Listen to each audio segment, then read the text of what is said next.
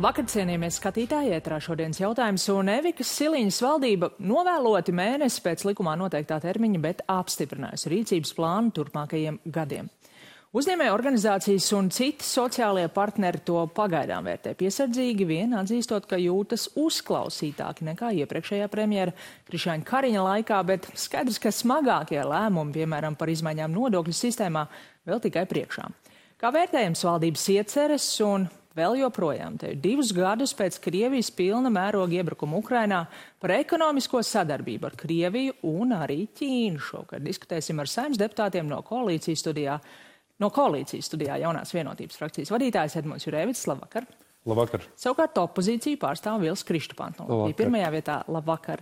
Nu, jūsu frakcijas vadītāju Anāšu Lesaru nevarējām uzaicināt. Viņš ir uh, Ķīnā, kā jau arī paziņojis publiski, ka par Ķīnas uh, naudu kopumā ar uh, saviem frakcijas biedriem un arī uzņēmējiem devies. Jūs šodien sociālajos tīklos daudz skaidrojāt, kāpēc uz Ķīnu ir jābrauc Un par to, protams, var diskutēt, un es domāju, ka mēs to vēl arī darīsim. Bet kāpēc Šleserkungs to visur sauc par komandējumu, ja tas nav komandējums, ja tur nav oficiāla saimnes prezidija deleģējuma? Mm. Ja, ja mēs gribam būt formāli, tad mēs varam piesieties dejebkam. Bet mēs jau runājam par būtību, vismaz mēs runājam par būtību.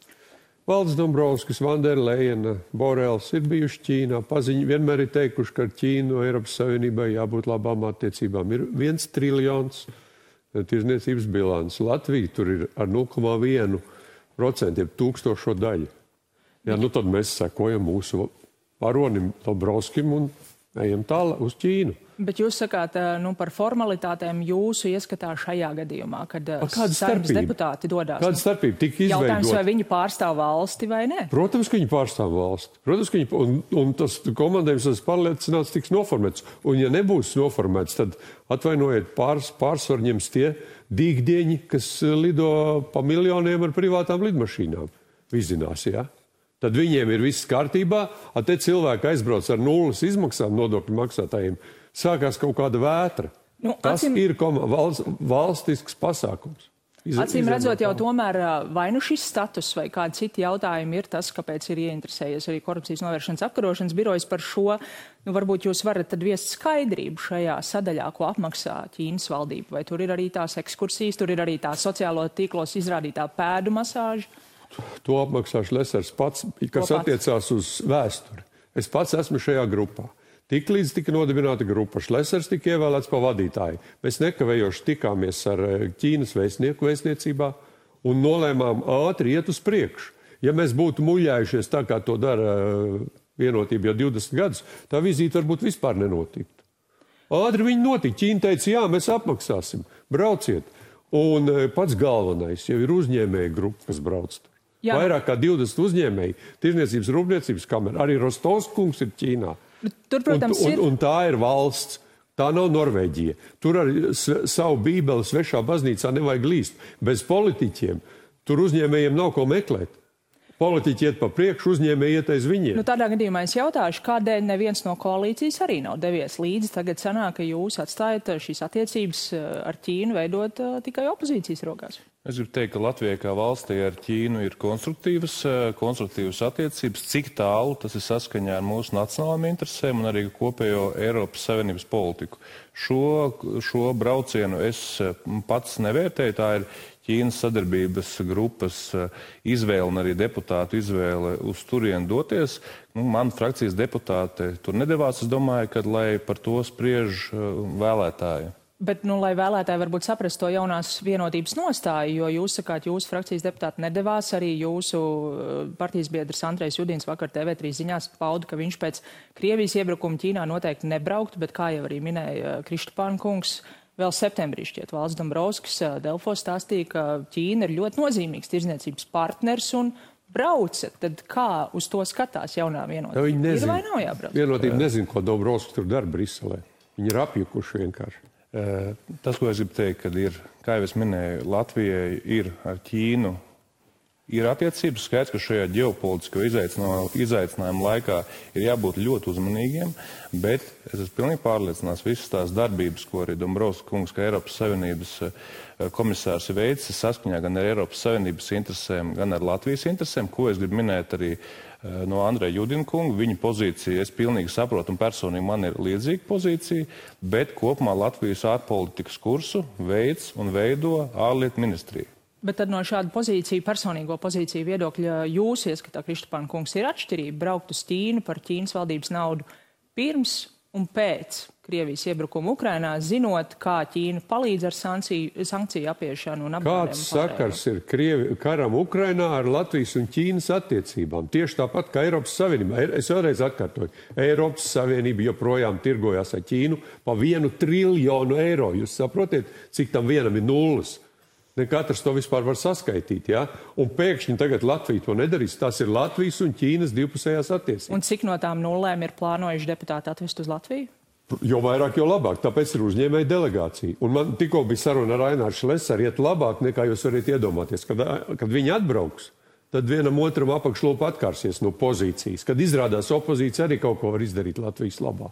Bet bez politiķa iesaistas uzņēmēji paši nebūtu tikuši galā. Tā nav tā valsts, kur jūs saprotat, viņus pieņēma ļoti augstā līmenī. Ainārs Lesers pats atbrauks un izstāstīs. Un, protams, ka tikai tad uzņēmējiem atverās durvis. Jā, nu, kamēr... Tā nav, es vēlreiz saku, tā nav Skandināvija. Kamēr deputāti ir devušies uz Ķīnu, ārlietu ministrs Krišāns Kariņš ir šajās dienās bijis vizītē Tukumā, rīt brauks uz Valmieru. Tie tiešām ir ārlietu ministram aktuālākie galamērķi šobrīd. Es varu noteikti teikt, ka vizīte uz Tukumu pirms ārpolitikas debatēm ir bijusi tradīcija ar iepriekšējiem ārlietu ministriem. Tas ir tīri dabiski, ka mēs zinām, ka Latvijas izcilākais ārlietu ministrs Zikfrīds Anamierovics ir nācis no Tukuma. Tur arī ir piemineklis, tā kā es domāju, ka arī ārlietu ministram arī reģionālās vizītes, tā skaitā Latvija, īpaši šajā saistībā ar tukumu, ir pilnīgi loģiskas un atbalstāmas. Tagad jāsaka, priekšā ne tikai ārpolitikas debats, bet arī Eiroparlamenta vēlēšanas, un varētu rasties jautājumi, vai ministrs šādi nemēģina sevi popularizēt, zinot, ka kandidēs droši vien. Es domāju, šajā gadījumā sagaidīsim sarakstus, lēmumus partijas valde pieņems, bet es tiešām ar šo tukumu gadījumu, no kurienes es pats nāku no tukuma, Tur nevajag saskatīt tādas lietas, tā ir tradīcija, kā ārlietu ministrs pirms eh, šiem ārpolitikas debatēm dodas uz Meirovicu dzimto pusi. Nu, ja mēs paturpinām par vizītēm, eh, saimnes priekšsēdētāja Daiga Mieriņa šodien devās vizītē uz Ukrainu, ieradās tur ar vilcienu. Tikmēr mēs ar saviem vilcieniem turpinām pārvadāt Krievijas graudus, esam lielākais transportētājs Eiropas Savienībā, un Pirms mēs sākam par to diskutēt, noklausīsimies Latvijas radio kolēģu redzējumu kruspunktā šodien fragmentu, kur runāja zemnieku saimnes pārstāve. Tie pasākumi, kurus arī lauksaimnieki piedāvāja un kur mēs bijām ar zemkopības ministriju pārunājuši, bija tādi, kurus varēja pieņemt ļoti ātri. Uh, vispirms jau, kas, kas protams, kas apgrūtinātu šo procesu. Laiks ir pagājis, um, neviens lēmums nav pieņemts. Šodien ministru kabinetā vajadzēja skatīties informatīvo ziņojumu, sagatavoto šis atkal ne, jautājums šodien nebija darba kārtībā, tā kā, nu, valdība visu laiku šos te lēmumus novilcina. Divus mēnešus par šo tiek aktīvi runāts, kāpēc šie lēmumi nav nākuši. Mhm. Es gribu no sākuma teikt, ka Latvija bija, ir un būs lielākā Ukrainas atbalstītāja pret Krievijas okupantiem, un tā skaitā ir lielākais lobbyis par lielākām sankcijām. Ja mēs runājam š, konkrēti par šo jautājumu, Mēs, kā gan valdība, kā valsts, esam gatavi spēt ļoti asus nepieciešamus soļus, kā arī esam spēruši pagātnē. Bet jebkurš lēmums ir jāizvērtē tā jāpieņem tā, lai tas šauj precīzi par agresoru valsti. Un ko es vēl gribu pateikt? Šeit nav atlikts tādēļ, lai atliktu un padomātu. Tieši otrādāk. Zemkopības ministrijas ziņojums tiks papildināts gan ar ekonomikas, gan tieslietu ministrijas ziņojumu, lai mēs spētu pieņemt efektīvus risinājumus. Un par šiem diviem gadiem neizdevās izvērtēt, vai tomēr tie mēģinājumi ir sākušies tikai tagad? Es varu atgādināt, ka Latvija bija pirmā valsts, kas Eiropas Savienības līmenī aktualizēja šo Krievijas uh, graudu importu aizliegumu, un ar Latviju Jā, kopā ar Baltijas, Baltijas kolēģiem ir daudz, daudz kopā inicējusies. Šobrīd ir svarīgi, lai pēc iespējas vairāk ekonomiskās sankcijas tiktu vērstas pret Krieviju, bet mūsu spēks, kā valsts spēks, kopā ar Baltijas kolēģiem, lai šie lēmumi tiktu pieņemti kopumā Eiropas Savienībā, jo tad tie ir daudz efektīvāki. Bet arī Latvija ir gatava, ja tiks būts kārtīgs izvērtējums, veikt asus, vēl asākus soļus pret Krievijas kā Krišt... agresoru valsts ekonomiku. Krišpārnkungs, kādi soļi Latvija pirmajā Varbūt vietā iespēja? Mēs tādās ziepēs arī esam, kad vienotībai māksla daudz runāt un pateikt neko. Jā, būs jāatbild uz dažiem jautājumiem. Kāpēc ir apklusis Rinkēvičs kungs? Kāpēc ir apklususi valdība izvairīgi? Vajadzētu atbildēt uz vienu jautājumu. Kad jūs to noskaidrosiet, žurnālisti, daudz kas paliks skaidrs. Kas pērk šos graudus no Krievijas un kur viņi paliek? Un tad arī atbildes būs uz visiem citiem jautājumiem. Jo Latvija Atved, iekrauj kuģī, aizved. Graudus kāds pērk, bet tā nav Latvija. Un tie ir miljoni tonu. Tad, kad jūs noskaidrosiet graudu īpašnieku, jums daudz kas kļūs skaidrs. Bet kas ir jūsu viedoklis šobrīd? Kā ir jārīkojas? Vai jūs gaidīsiet, kad žurnālisti kaut ko noskaidros? Tad, kad noskaidrosim, kas ir graudu īpašnieks, daudz kas kļūs skaidrs. Bet Vairāk es neko pateikt. Nevar. Tad pagaidām jums nav vērtējumu par to, vai Latvijai vajadzētu vai nevajadzētu atteikties no Krievijas graudu importa. Jo Latvija jau neimportē. Ja kāds importē, es esmu par to, lai atsakās. Lai pērk vietējos graudus, bet te jau ir runa par tranzītu. Lielāko importētāju sarakstā. Jā, nu viņi tur simt, salīdzinot ar tranzītu, kas iziet cauri, tie ir daži procenti. Lielākā daļa jau tiek iekraut, atved ar vilcienu, iekraut kuģi, aizved. Tas jautājums ir tāds, kas to dara, kas pērk. Tad, kad jūs noskaidrosiet, kas pērk, viss kļūst skaidrs. Uh, Jurevits kungs, jūs minējāt, uh, efektīvi būtu, ja to darītu visa Eiropas Savienība. Un, protams, ka tas ir skaidrs, bet jāsaka, ka salīdzinot ar citiem jautājumiem, no šeit, ja mēs paskatāmies tīri geogrāfiski, kur atrodas Baltijas valstis, Tieši Baltijas valstis un kā reiz arī Latvija ļoti būtiski arī ar vienu pati savu lēmumu varētu šo jautājumu ietekmēt. Ne, neapšaubām, kā es minēju, Latvija, ja ir nepieciešams, būs gatava arī aktīvi rīkoties. Bet tas, kas ir šobrīd arī lēmts un ko arī premjeri teikusi, ka mēs uzsākam daudz aktīvāku savstarpēju komunikāciju Baltijas valsts starpā, jo kas ir būtiski, mēs esam, mums nav bailes pieņemt spēcīgus asus risinājumus, bet tiem jābūt ir efektīviem, un tādēļ ir nepieciešams nedaudz gan diplomātiskā lielāks laiks, lai diplomātiski pārliecinātu, lai arī paši izvērtētu konkrētus rīcības veidus, kā visvairāk agresoru valsti sist. Karš jau būs beidzies, ka viņi pieņems lēmumu. No, no jums es tā arī nesapratu, kāds lēmums tad būtu jāpieņem. Nu, es vēlreiz saku, Vietējo tirgu mums vajadzētu aizvērt. E, e, Krievijas vienalga kādiem graudiem. Bet e, tranzīts, kas ir miljoni, tur tad ir jāsaprot, kas ir tie pircēji un kāpēc nu, to nevar apturēt. Bet nu, tas, kas šodien izskanēja Latvijas radio kolēģi raidījumā, manuprāt, tiešām ļoti laba diskusija, ka Krievija jau arī redz šīs tendences un uh, gatavojās un būvē savus graudu ostas. Un, Nu, varbūt tad arī, ja mēs skatāmies uz tranzītu, nu, vispirms mēs nogriežam viņus, nevis sagaidām, ka viņi gal galā nogriezīs mūsu tās krāpes, nebūs mūžīgas. Nu, reku valdība ir, lai viņi darbojas. Labi, Krišpāna kungs Mēs jau ir sācis Eiropas parlamenta vēlēšanu savu kampaņu, bet ko, ko es uh, gribu skaidri un gaiši pateikt, ir būtiski pieņemt tādus lēmumus, kā mēs ir iepriekš esam pieņēmuši, lai tie varētu tikt īstenoti. Tas ir, būt, tas ir būtisks faktors šajā. Un tas, ka neaizmirsīsim, ka Latvija var pārmest, citu uzskata, ka Latvija neko nevar ietekmēt, vai kā Latvija var un šajā kara laikā Latvija kopā ar Baltiju ir ietekmējusi Eiropas Savienības kopējo politiku un turpinās ietekmēt, lai pārliecinātu tās valsts, kas nav tik gatavas aktīvi vērsties pret šo agresoru valsti, būt aktīvāk. Nu, tieši tāpēc šobrīd no valdības arī tiek prasīta izlēmīga rīcība, rādot Latvijas tieši piemēru. Tā. Bet uh, ejot uz priekšu no ekonomika, īpaši arī eksporta veicināšana, tā ir būtiska sadaļa valdības rīcības plānā. Esat opozīcija ir iepazinusies ar šo plānu? Nu, viņi jau no mums slēpa, bet nu, es vakar Publiski šodien, vakar šodien paskatījos, nu, atliek izlasīt pirmo un pēdējo punktu, pirmo un 275. un pārņemt tādu skumju nolemtības sajūtu. Pirmais punkts pasaka, kad mēs sasniegsim 3% no aizsardzību, no iekšzemes koprodukta aizsardzības budžeta 27. gadā. Igauni jau šogad sasnieguši. Igauniju aizsardzības budžets ir par 200 miljonu lielāks mazās Igaunijas kā lielās Latvijas. Un pēdējais bija kāds? O pēdējais ir ļoti vienkārši. Tas jau tiek pārkāpts, kad mūsu valsts parāds nepārsniegs 40% no iekšzemes koprodukta. Un tos 200 cik tur punktus pa vidu? Pa vidu, nu, piemēram, piemēram, jūs skar 37. punkts apvienotais mēdījis, tikšot apvienots mēdījis. Mēs, protams, to atbalstīsim un vēl pieliksim klāt vienu lietu, ka visiem redaktoriem, valdei, arī jums būs jāiesniedz ienākuma deklarācijas. Jo, ja jūs esat sabiedrisks, tad jums arī sabiedrībai jāzina, kas jums tajā kabatā ir. Vai tas ir jūsu algā, varbūt vēl no kaut kurienes nāk naudiņa, tā kā spriņģei tur rečikistiem. Ja?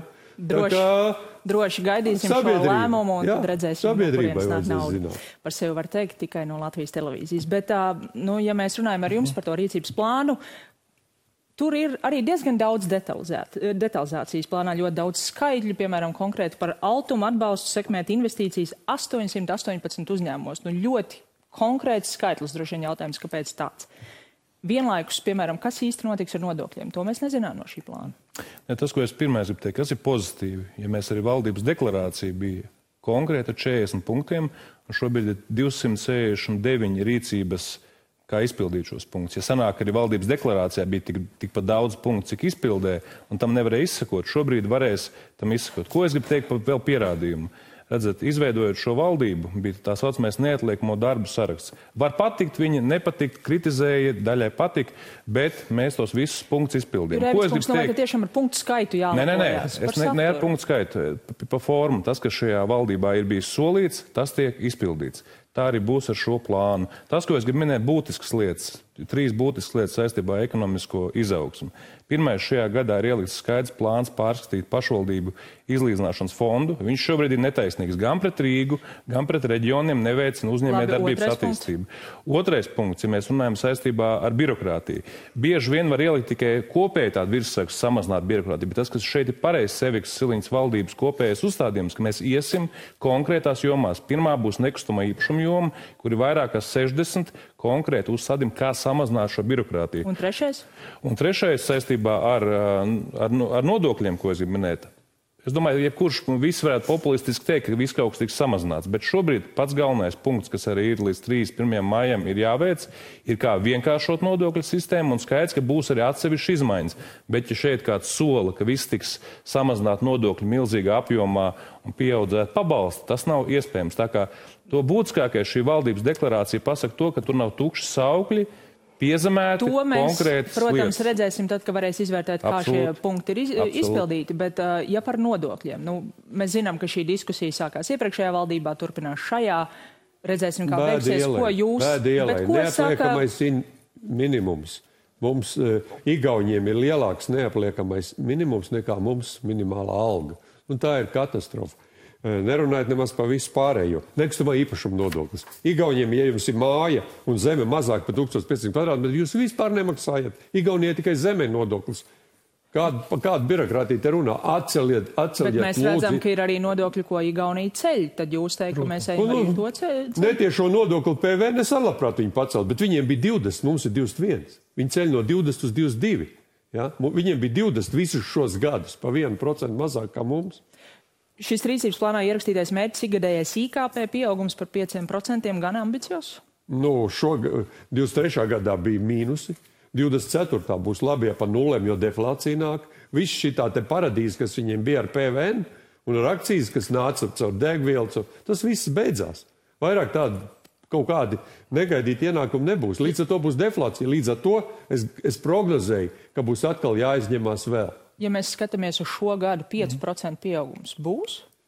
Nu, pirmkārt, gribu teikt, ka populismu mēs valstu un kritiku neuzcelsim ar visu sliktu narratīvu.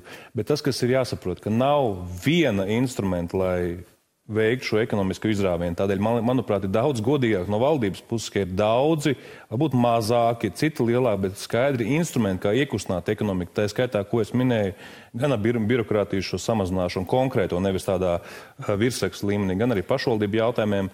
Skaidrs, ka ir izaicinājums šādu pieaugumu IKP iegūt, bet es domāju, labāk, ka mēs uzliekam mērķi, pie kura turamies. Jo varat daudz ko pārmest šai koalīcijai, bet bez šī koalīcija uzstāda konkrēts mērķis, konkrēts uzdevums. Viņi var patikt, nepatikt, gan ideoloģiski, citiem iemeslu dēļ pie viņiem turās. Un arī šajā gadā, ko es varu informēt, būs ne tikai šis uh, valdības rīcības plāns, būs arī vēl neatliekamie darba saraksts. Nu, šī koalīcija, protams, pagaidām tikai dažus mēnešus strādājusi. Un izpildījusi galvenos solījumus turpmāko šo? Drupačus tas viss ir. Kur ir enerģētiskā neatkarība? Nu, Kur ir kungs, lai jums veicās Eiropas parlamentā, varēsiet cīnīties, savu spēku? gadam jums bija jāiesniedz parlamentā par atomenerģiju koncepciju. Tāda nav iesniegta valdībai. E, kā mēs sasniegsim enerģisko neatkarību? Latvijas energo, kuram jau ir miljardi parādi. Air Baltica, kuram jau ir miljardi parādi. Rail Baltica, kam jūs, kam jūs ņemat kādu mantojumu jūsu valdība atstās nākošajai valdībai? Es, kolēģi, es, es tiešām negribēju šodien aiziet tādās lietās, bet tomēr man kā cilvēkam, kad Kristofāna kungs vadīja valdību, pirmo šī viņa valdības deklarāciju, es gāju pirmajā klasē. Un atvainojos, man pārmest par kaut ko neizdarīt, kad jūs jau bijāt premjeras un es gāju pirmajā klasē. Nu, ir dīvaini. Jūs šajā deklarācijā arī solījāt, ka jūs ārējo robežu nostiprināsiet austrumu. Nu, kaut kā neizdevās. Latviešu valodas skolās nu, neizdevās. Tā kā mazāk lamās mēs strādāsim Latvijas labā. Jēdziņš brauca uz Latviju gandrīz katru gadu pa pāris reizēm. Mums bija ļoti labas attiecības. Šovakar mums raidījums ir jābeidz. Piebildīšu, ka, ja jūs nebūtu gribējis to izcelt, droši vien nebūtu paņēmis līdzi studiju un vēl iekrāsojis. Es jau zināju, Kristpāna kunga tādā retorika, kas iegriezīsies abiem šogad par sarunu. Nešaubos, ka būs vēl daudz tādas. Paldies arī jums, skatītāji, par uzmanību. Tiksimies rīt!